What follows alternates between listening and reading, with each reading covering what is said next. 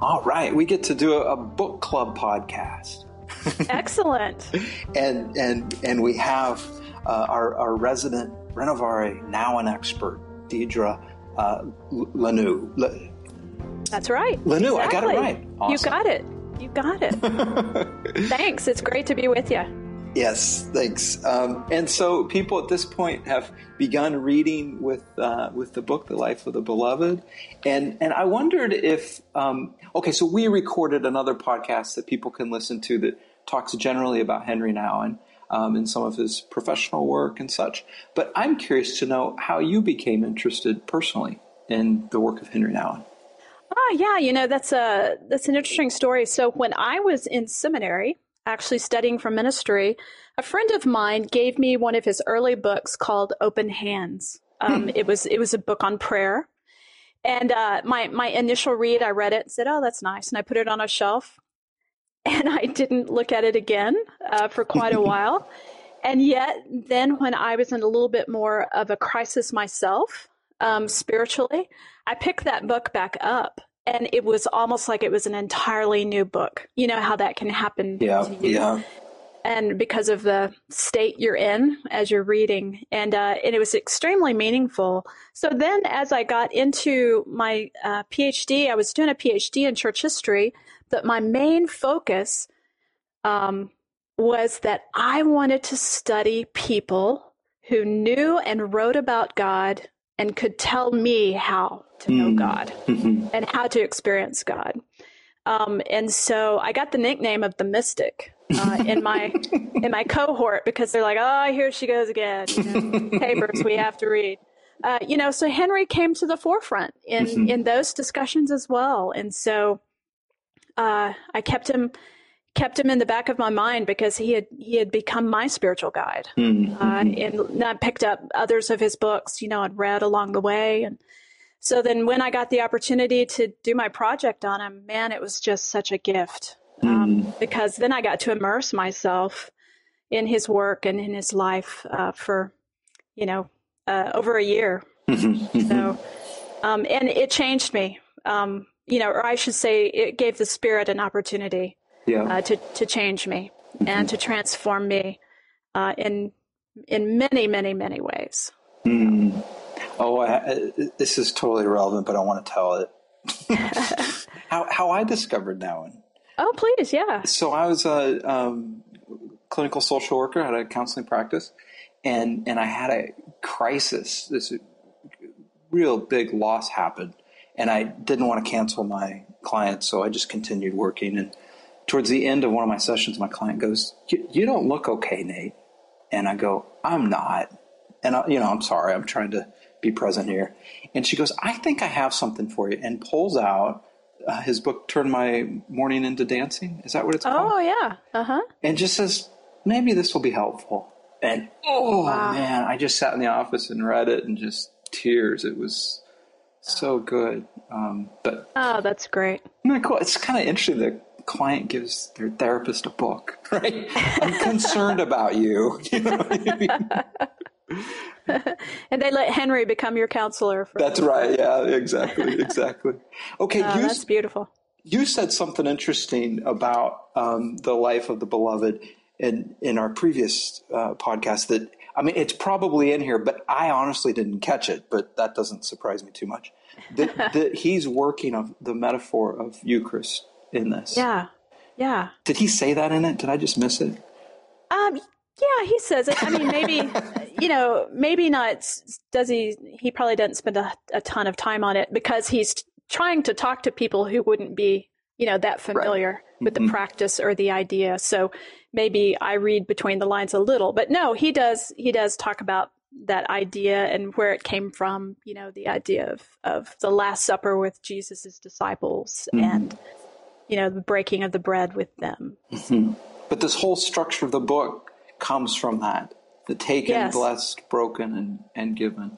Yeah, so it's sort of the idea that um, Jesus' own, you know, life, ministry, his sacrifice, um, but then how we as followers of Jesus are his body mm-hmm. as well. Mm-hmm. You know, so it's the image in the Eucharist, you know, Jesus says, This is my body.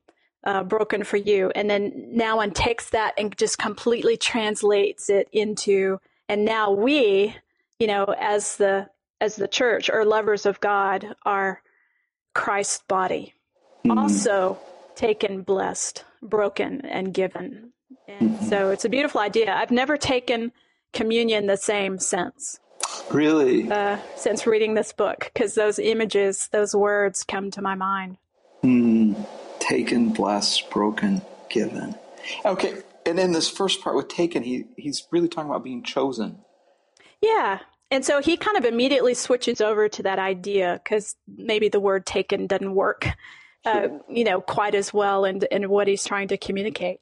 But yeah, the idea that, um, you know, I was just listening to Christmas music this morning and, and one line from it was, we all need a place to belong. Mm-hmm. And, um, and how, and Nouwen is sort of getting into this idea of being the beloved of God means we are special, each of us special we are we are created special, unique. So in that sense, chosen uh, by God. And yet he makes a great point in that. He says, but it's we we are all unique, we are all special, but that doesn't make someone else less special. Right, right. It's because we always think of it in a competitive nature, mm-hmm, right? Mm-hmm. But but Henry is constantly challenging us that that's not what Christian spirituality is about. It's not about competition. Yeah, and, and he talked about that, didn't he? That typically, you know, this is you won the prize, you're better than everybody else. But this exactly. kind of weird, I don't know, is paradox the right word? That we both are chosen. We yeah, both are think, God's favorites. You know? Yeah, and I think, you know, we are so formed culturally by the other idea that I think mm. it's it's almost uh, almost impossible for us to grasp it. And yet Henry is trying to challenge something that we mm-hmm. automatically assume, that we automatically think. And he's trying to make this language work in a way that somehow describes the mysterious love of God, mm-hmm, you know, mm-hmm. as our as our creator, um, and as the one who has loved us before we were born, and you know will be present with us hereafter. You know, a number of times in this beginning, but also through the book, he I mean, he's very candid about the world in, in its manipulative, competitive, controlling, power hungry. And, and there's a number of times it comes up to, you know, achievement and, and these type of things.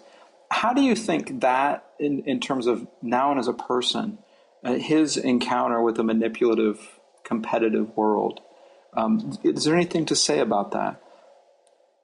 Well, I think so. And, you know, even as um, we talked about in the first podcast, you know, sort of his life in the academy and how he struggled so much with a culture that was very competitive. But I think it was not just there, but maybe that was one of the places where it really came full bore to him. And, you know, to me, one of the values of Henry's work is that he was he was constantly challenging that culture mm-hmm. that with a life in God should be completely different. Mm. And he's trying to describe that differentness, mm-hmm. um, you know, that otherness of it. But I think Henry was a sensitive guy. His friends would say his skin was super thin. Mm-hmm. Um, and, you know, so when you're that sensitive, um, you're easily hurt and you're, mm-hmm. you're easily affected um, mm-hmm. by all of the things that competition um, you know, and selfishness and all those things uh, can bring up. So maybe because he was especially sensitive in that way in his temperament, mm-hmm. that's that's why it's a constant theme mm-hmm. Um, mm-hmm. in his writing. Mm-hmm. And and I mean, he he really is outlining in this book. I mean, kind of the essentials for life with God. Mm-hmm. And and in a sense, and and you know, you see it later on in the book too. He's he's outlining kingdom life, although he doesn't use that language, but he's he's got Dallas's stuff all in there. And, oh yeah, you know. oh yeah. You you're you're constantly longing to have heard a conversation between him and Dallas. um, you know, because you do see um, you do see some of that just shining through um, mm-hmm. in the way he describes uh, life with God you know, Henry, uh, Henry was a Roman Catholic, but he really kind of wrote toward and for the mainstream. Mm-hmm. So some people, in fact, are surprised to read the back of the book and find out he's Catholic. you know, that he was Roman Catholic. He was so Christocentric. He was mm-hmm. so Jesus centric, gospel centric. And yet, I think in this, Henry sort of steps back a little bit and tries to look at the big God picture, you know, mm-hmm. mm-hmm. God and me. He, you know, he certainly brings Jesus in, he brings the gospel in.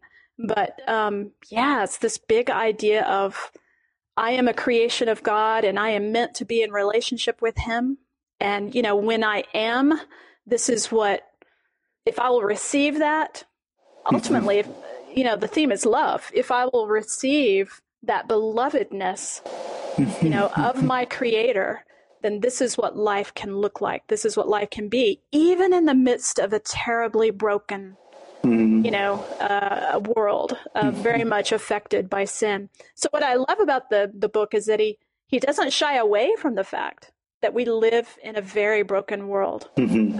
And yet he's trying to talk, he's trying to help you see the path, you know, even in the midst of that, um, mm-hmm. what, what life with God, what the kingdom life can be. Mm-hmm. And this, this next chapter, then, blessed, where he's talking about kind of how God sees us and, and God's love for us. Yes. What do and, we? Oh, go, ahead. go ahead. No, no, you go. Yeah. So just, you know, even the power of that word bless, mm. you know, he's, he even starts out with the, the idea of what that word is, what it means, and, you know, the benediction idea, um, and how powerful that idea and that action can be. Mm-hmm. So mm-hmm. um, we, we, we are so familiar with that word, you know, especially in um, American culture, you know, bless. People use that word bless, bless, bless, you know, all over the place. But Henry's really trying to dive into the depths of what that word really can mean.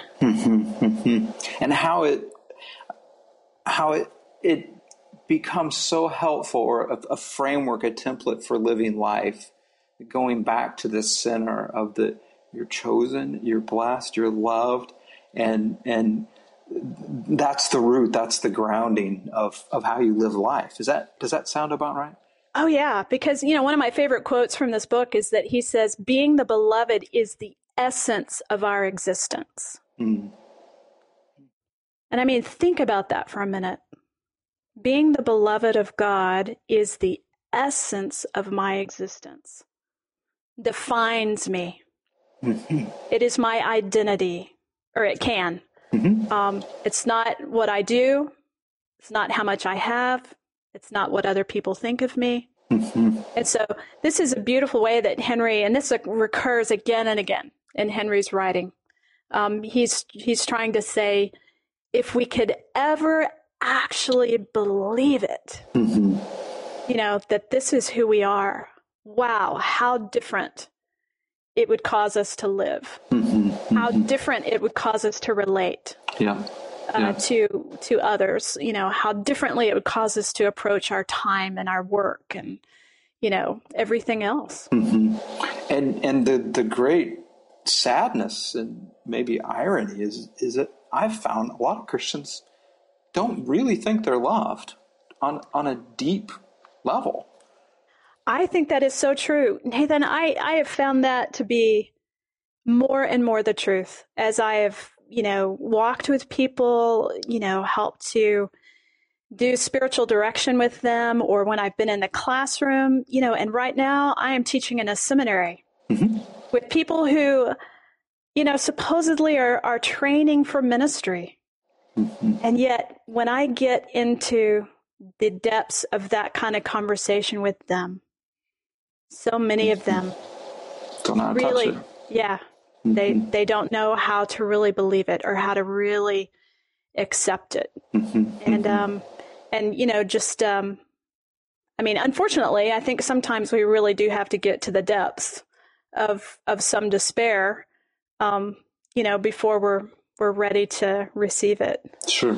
Or believe it. But yeah, I think I I have found more and more often that people who've been who say they've been followers of Jesus all their life and they're when you really get down to it I'm not sure they believe the gospel. Yeah. Yeah. Cuz you know that's the essence of the gospel, right? hmm Right, and it and it, it then affects everything.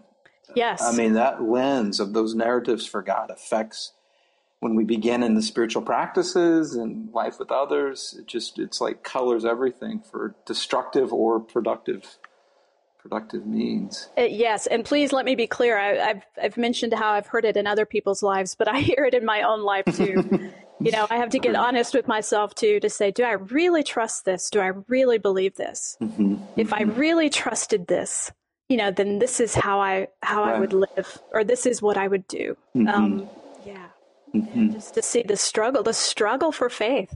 I mean, to me, that's part of the ongoing journey, mm-hmm. you know, of life with God Sometimes I put a sticky note on my mirror and all it says is in my bathroom, and all it says is, Who do you trust? Mm.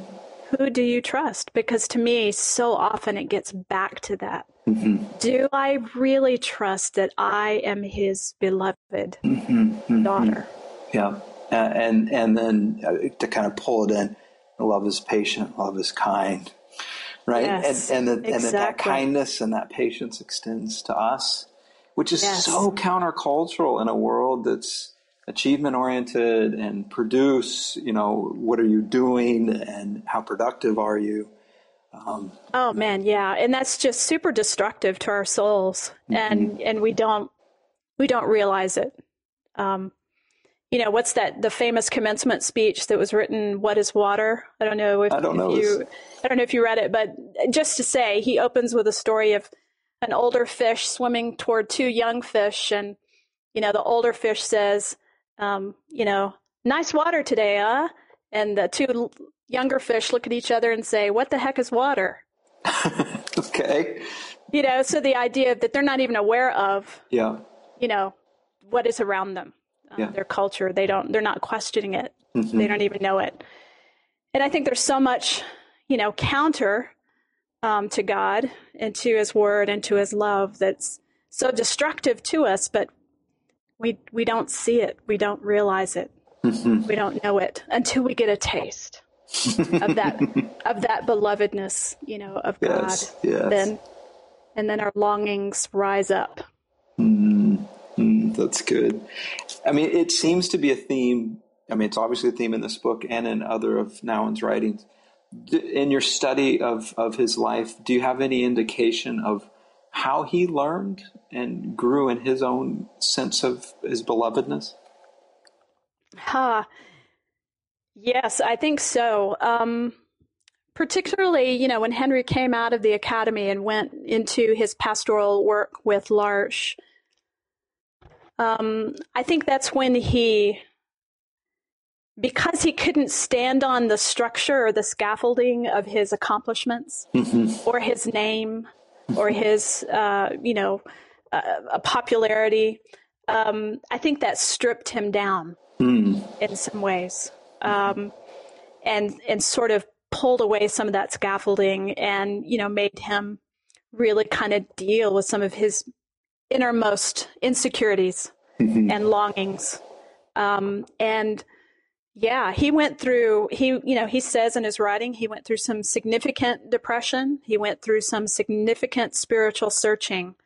Um, and yet found beautiful ways to be honest about that and yet turning to God in the midst of it and, mm-hmm. you know, um, asking God to bring him even deeper um, mm-hmm. into his belovedness with God.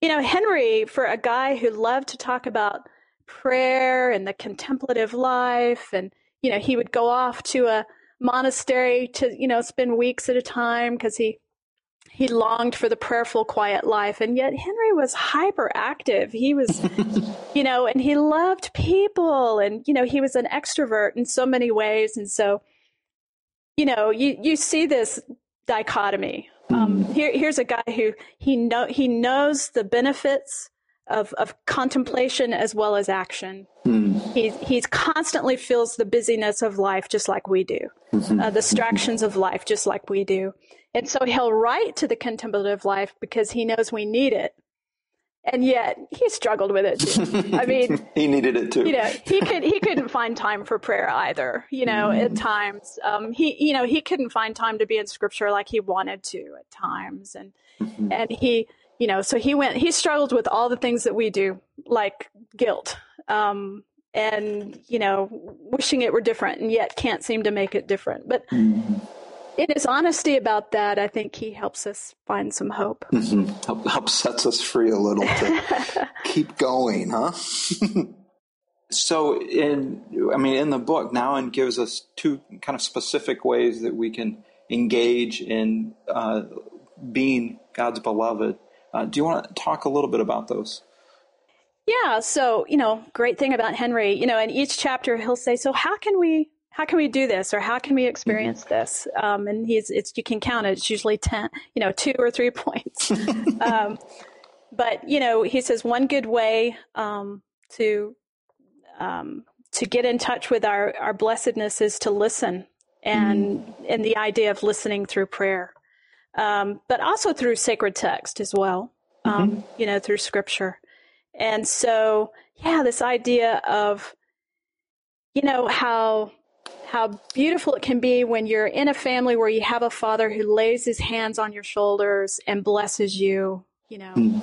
uh, every Sunday or something like that. He's he's sort of painting the same idea of you know listening to the voice of the one who calls us beloved, mm-hmm. Um, mm-hmm. getting in touch with that blessedness.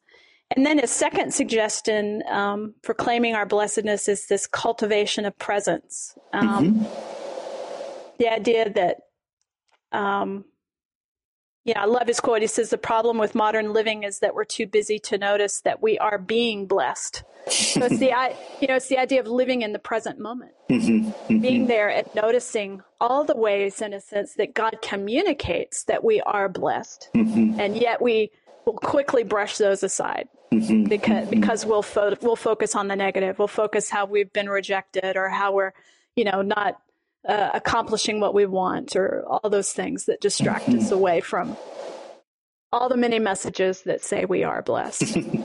there is really something to be said to pausing and making a gratitude list. Right? Oh yeah, to just absolutely looking at these ways we're blessed. Um, I always find that so help, so frustrating, and I never want to do it. Um, but once I do it, I always find it so so helpful. Oh, me too. You know, in fact, I it's interesting you bring that up because I've been trying to do that um, the last half of this year uh-huh. uh, to to do a gratitude journal for myself. And first of all, I was amazed at how hard it was.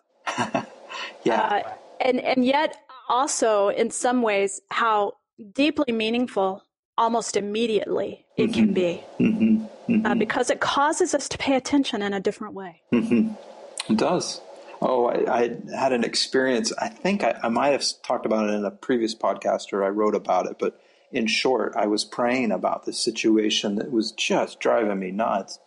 And I felt God say, What are you grateful for, Nate? And I go, No, no, no, I, I have to, you need to fix this. And I just felt this, you know, it, prayer's listening, right? I kept feeling this no, Nate, what are you grateful for about this situation?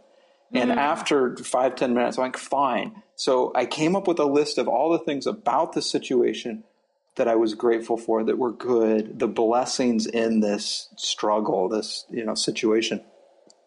And then at the end, as I felt, okay, I felt like I'd done that and I went back around, I found myself, God, I don't know that I want to ask you to remove this, you know, this situation uh-huh. with, with these people and such, because I'm getting a lot of blessing out of this, and your love for me oh, is just wow. woven in this, you know, suffering. Um, that was just just a, a, nice way that blessing and listening and presence kind of uh, come together. Yeah, and I, th- I think that's a beautiful uh, example, exactly, of what Henry was trying to say huh. hey, in this chapter. Hey, I got it. well, he he leaves this chapter with uh, this this line, which I'll read. The loneliness, the homeless, and the addicted people are all too visible, yet all these people yearn for a blessing. That blessing can only be given by those who've heard it themselves. Mm.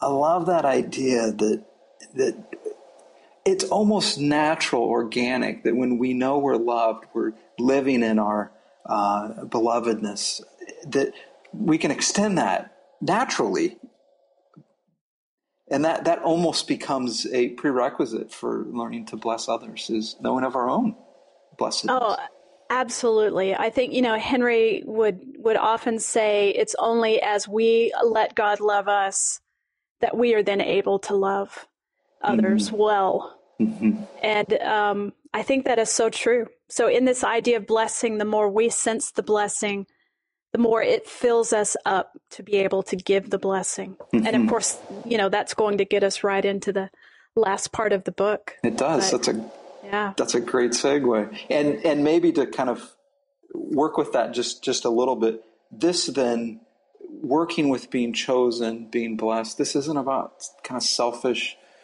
me stuff. Um, and this is actually very practical in the way God seems to have designed humans to interact with, with, with each other. Um, mm-hmm. So it's, it's helpful for my uh, work and play and relationships with others to spend time digging through some of this.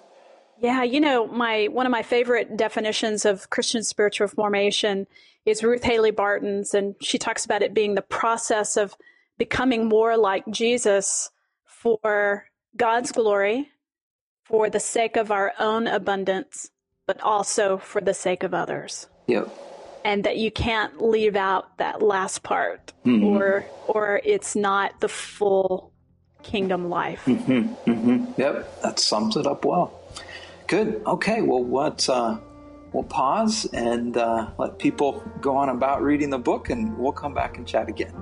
Can't wait. Thanks nate. Thanks